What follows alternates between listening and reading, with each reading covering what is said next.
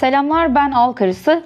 Bugünkü konumuz kadınlara yönelik kıyafet baskıları ve gündelik yaşamda bunların etkisi.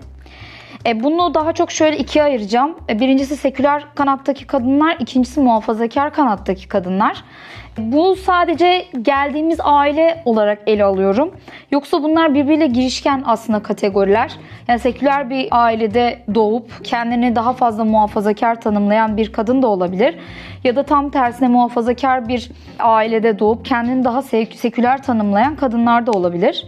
Bunların yani bu kategorilerin geçişken olduğunu e, özellikle belirtmek istiyorum. Çünkü tutlaştırıcı bir dil en başta kullanmak istemiyorum. Ama ben dediğim gibi bunu özellikle işte geldiğimiz arka plan, ailemiz ya da işte geldiğimiz toplumsal çevre vesaire bunlar üzerinden ele alacağım. 2-3 yıl önceydi zannediyorum. Bir minibüste şort giydiği için bir saldırıya uğramıştı bir kadın hatırlıyorsanız. Yine bundan bir ay önce Gebze'de şort giydiği için kütüphaneye alınmayan bir kadının haberini aldık. Ve daha yeni Atakent'te yine şort giydiği için saldırıya uğrayan bir kadının haberi düştü bugün e, önümüze. Tüm bu e, durum açıkçası yani sadece tekil bu olaylar üzerinde değerlendirilemez. Ama sadece tekil bu olaylar üzerinde değerlendirsek bile kişiler bazında diyorum bu deneyimleri yaşayan yani şort giydiği için tırnak içinde diyorum cezalandırılan kadınlar için bir daha sokağa çıktıklarında şort giyip giymeme üzerine düşünecekleri anlamına geliyor. Yani aslında bu kadınların sadece birey olarak bile özgür yaşama, istediğini giyme, istediğince giyinme hakkının birileri tarafından gasp edilmesi e, durumu söz konusu. Ama birey olarak değil, şort giyen diğer veya giymek isteyen bütün diğer kadınlar açısından da düşünürsek bu da yine aynı şekilde bir tehdit oluşturuyor bizim için. Yani bundan sonra şort giymek için belki birkaç kere düşünmek durumunda kalıyoruz. Şort giymek isteyen ya da e, bunu herhangi bir şekilde tercih eden kadınlar için. Bu durum daha kompleks bir hale geliyor. Yani aslında bu tarz yine tırnak içinde diyorum cezalandırmalar aslında e, kadınların istedikleri gibi giyinebilme haklarına yönelik genel bir saldırı oluyor. Yani bir e, tehdit oluşturulmuş oluyor. Bu noktada özellikle e, bu tarz saldırıları uygulayan, bu tarz saldırıları meydana getiren, oluşturan kişilerin hukuk önünde daha farklı şekilde e, algılanması gerektiğini düşünüyorum. Ben bir hukukçu değilim kesinlikle. Ama bir ülkede eğer boşanan kadınların öldürülmesi gibi mesela bir fenomen varsa bu diğer boşanmak isteyen kadınların da tehdit altında olduğu ya da kendilerini tehdit altında hissedecekleri anlamına gelir. Ve yine aynı şekilde burada bu ülkede şort giyen ya da işte mini etek giyen kadınlar ki bunlar sadece basına yansıyanlar bu arada. Sonuç itibariyle her gün dışarı çıkıyoruz ve bir şekilde tacize uğruyoruz vesaire. Yani taciz deneyimi olmayan sokağa çıkıp da ne giydiği hiç önemli değil. Taciz deneyimi olmayan kadın diye de bir şey yok aynı zamanda. Bu arada sadece bu durum şort giymek isteyen kadınları etkileyen bir durum değil. Onu özellikle belirtmek istiyorum. Tesettürlü bir kadın için de bir erkeğin şort giyen bir kadına saldırması tehdittir. Neden tehdittir? E çünkü hiçbir zaman karşı taraf için yeterli derecede tesettürünüzü yerine getirmiş olmayabilirsiniz. Yani karşı taraf için yetersiz bulunabilirsiniz. Mesela tunik giydiğiniz için karşı taraf tarafından yargılanabilir ve e, aynı şortta olduğu gibi aşağılanabilirsiniz. Tek kim e, İran özelinde baktığımızda işte mesela dirseğe kadar kollarını açan kadınların çok marjinal görünmesi, çok marjinalize edilmesi e, söz konusu. Tabii ki İran'da bir devlet, İslam devleti durumu var. Ama bunun dışında e, sokaktaki insanın da açık kadına ya da daha fazla açık kadına e, ya da saçını daha fazla gösteren kadına bir tepkisi var. Ki bu özellikle işte İran menşeli hesaplar Türkiye'deki işte başörtülü ve şortlu kadınların aynı e, otobüsü kullanması, aynı atmosferde bulunmasına dair videoları sıklıkla paylaşırlar. Bunu olumlu bir şey olarak paylaşırlar ki gerçekten de çok da olumlu bir şeydir. Buradaki bu arada saldırıların da çoğunlukla failinin yine erkekler olduğunu da görüyoruz. Bu tarz e, saldırıların. Bu saldırılar dediğim gibi sadece e, bir grubun ya da işte bir gruba vesaire yönelik saldırılar değil. Özgürce istediği gibi giyinmek isteyen bütün kadınlara, e, tesettürlü kadınlar da dahil olmak üzere e, bir saldırı. Yani aslında kadınların kendi özgür iradelerine yönelik e, bir saldırı. Bu nedenle hukuk önünde sadece işte bir bireyin bireye işlediği suç olarak görülmemesi gerektiğini düşünüyorum bunların. Çünkü aynı zamanda bizim özgür yaşamamıza yönelik saldırılar bunlar. Ve aynı nefret saldırıları olarak görüyorum. Çünkü altında kadın düşmanlığı var ve ırkçılık gibi bir e, aynı yere koyuyorum diyeyim yani ırkçı bir saldırıyla şort giyen bir kadına saldırmayı benzer bir e, yere koyuyorum. Birinde kadın düşmanlığı var, birinde de zaten ırk düş, ırkçılık var diyeyim. O yüzden e, ikisini böyle benzer yerlere koyuyorum. Bu arada şu durum da var. Yine kapalı olmayan ya da işte kapalı açık terimlerini de aslında çok sevmiyorum ama ya da şöyle diyeyim yani tesettürlü olmayan diyeyim kadınlar için sadece işte bu short meselesi de değil. Nerede yaşadığınıza göre kendinizi dönüştürmek zorundasınız. Ee, ya eğer bulunduğunuz yerde short giyebiliyorsanız bunu short ve mini etek üzerinden vereceğim. Short ve mini etek giyebiliyorsunuz ama yine de burada da yine bir tacize ya da e, nefret suçuyla karşılaşma ihtimaliniz var. Ama Mesela daha muhafazakar mahallelerde ya da daha muhafazakar şehirlerde ya da taşrada kendinize yeniden tekrar çeki düzen vermek durumunda kalıyorsunuz. Bu e, hani nasıl diyeyim bu ortamın, yaşam ortamının bu bir işte dediğim gibi bir küçük bir mahalle olabilir, muhafazakar bir mahalle olabilir ya da bir muhafazakar bir şehir, taşra şehri olabilir fark etmez. Buradaki diğer kadınların giyindiği şekilde giyinmek durumundasınız. Burada kesinlikle bir size de bir derece vermiyorum. Belki bir kısım için bazı mahalleler için tamamen çarşaflı olmanız gerekir. Sizin tunik vesaire giyen bir başörtülü kadın olmanız sizi hafif kadın ya da vesaire hani böyle bu gözle görülmenize neden olabilir. Bu böyle bir mahallede. Yani daha az tesettürlü olduğunuz için saldırıya uğrayabilirsiniz. Ama bunun yanında da başka bir mahallede de sadece mini etek giydiğiniz için bu, bu tarz bir şeyle karşılaşabilirsiniz. Bu tarz bir saldırıyla karşılaşabilirsiniz. Bu noktada bunun sınırları nasıl belirleniyor bilemiyorum yani bilemiyorum aslında ama her kadın girdiği ortamda, bu tarz ortamlarda bunu havayı koklayabilir yani. Böyle bir havayı koklama şey özelliğimiz gelişiyor ne yazık ki. Ve kendimizi oradaki duruma, e, hayata göre bir adapte etmeye yönelik giyiniyoruz ya da davranıyoruz. Oradaki davranış e, kalıplarını tekrar etmeye başlıyoruz. Yani aslında battırıcı bir bakış açısıyla söylemek istedim. Performe ediyoruz yani. Oradaki davranış kalıplarını kabul görmek ya da oradaki cinsiyet kategorisine doğru düzgün tam uyabilmek için kendimizi tekrar inşa ediyoruz. Değiştirdiğimiz o atmosferle, değiştirdiğimiz mahalleyle ya da yaşam tarzıyla birlikte. Buradaki muhafazakar e, baskı sadece başı açık kadınlara yönelik bir baskı biçimi değil kesinlikle. Bu kıyafet kodunu uygulayan vesaire bu kadınlara yönelik değil. Çünkü e, aslında hatta daha biraz daha böyle hani abartılı bir ifade olursa aslında tesettürlü kadınlar e, muhafazakar baskıyla daha fazla karşılaşıyorlar. Burada kastettiğim şey şu bir kere muhafazakar kadınların kendileri muhafazakar kadınlar kendilerine kısıtlama özgürlüğüne sahipler. Yani kendi özgür iradeleriyle kapanabilirler. Kendi özgür iradeleriyle kamusal alanda çok var olmamayı seçebilirler.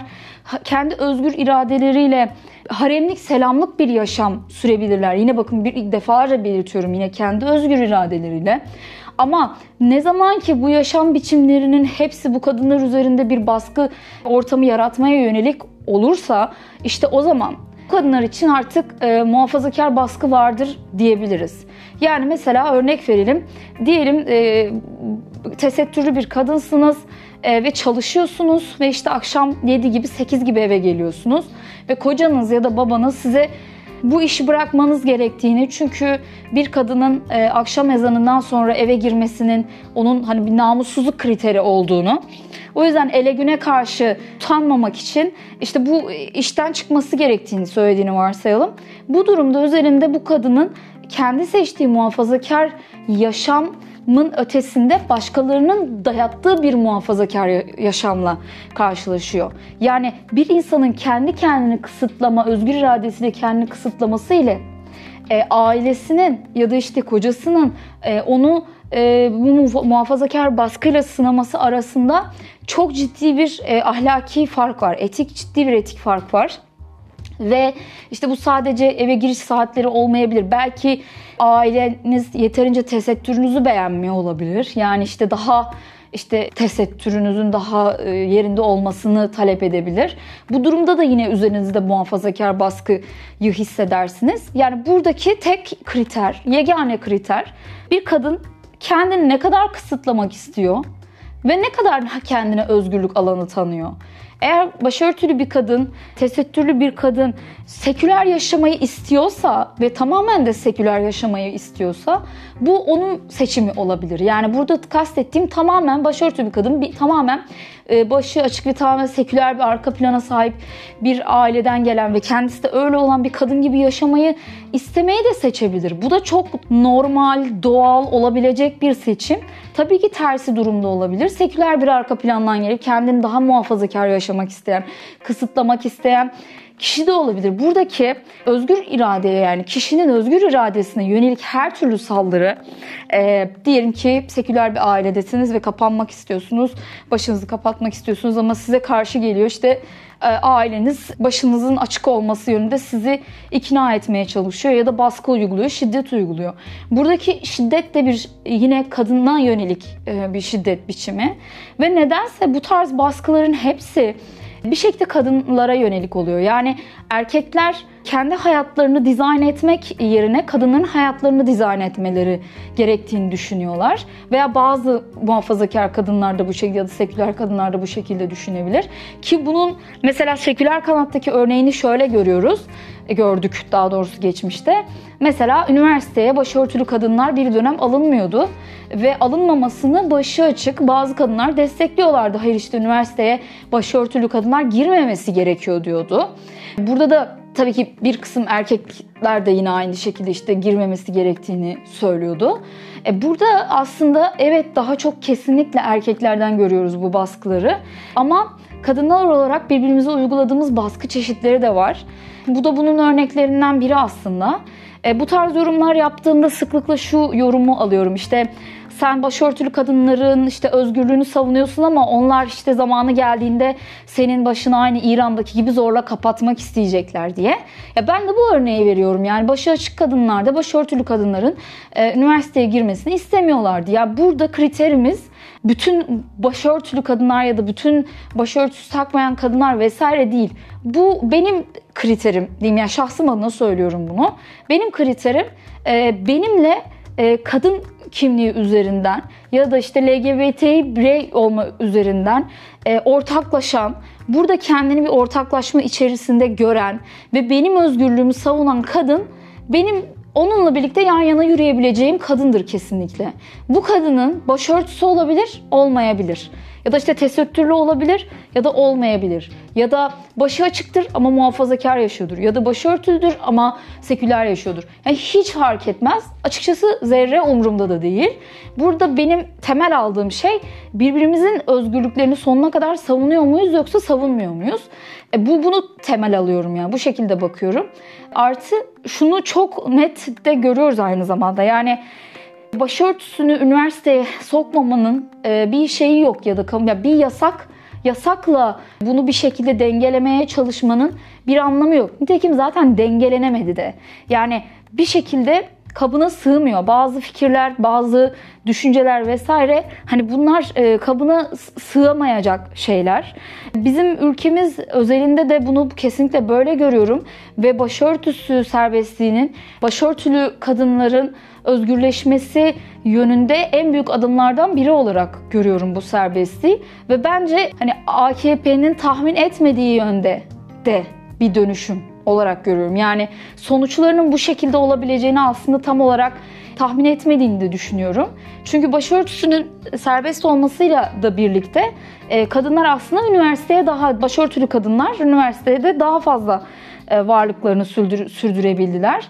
Başörtüsü o aileler için, muhafazakar aileler için namusun bir timsali oluyor. Yani ben evet kızımı üniversiteye gönderiyorum ama tamamen namazında, niyazında, işte tesettüründe böyle bir yaşam sürüyor. Yani aslında en fazla endişelenen el alem ne der korkusunu yok eden bir işlevi olduğunu da inanıyorum bu serbestliği.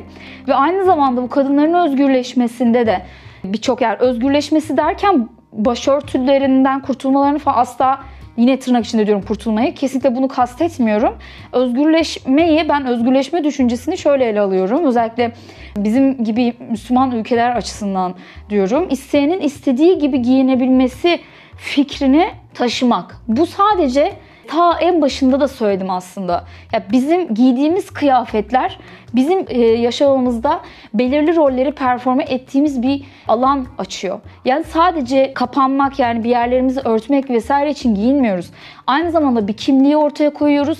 Aynı zamanda bir yaşam tarzını ortaya koyuyoruz. Aynı zamanda kendimizi neye yakın ya da neye uzak hissettiğimizi insanlara anlatmış oluyoruz kıyafetlerimizle. Şimdi en başa dönersek yani bütün işte bu kadınların e, istedikleri gibi giyinebilmelerinin bir hak olması meselesinden ilerlersek e, bence şöyle bir sonuca da varmamız gerekiyor.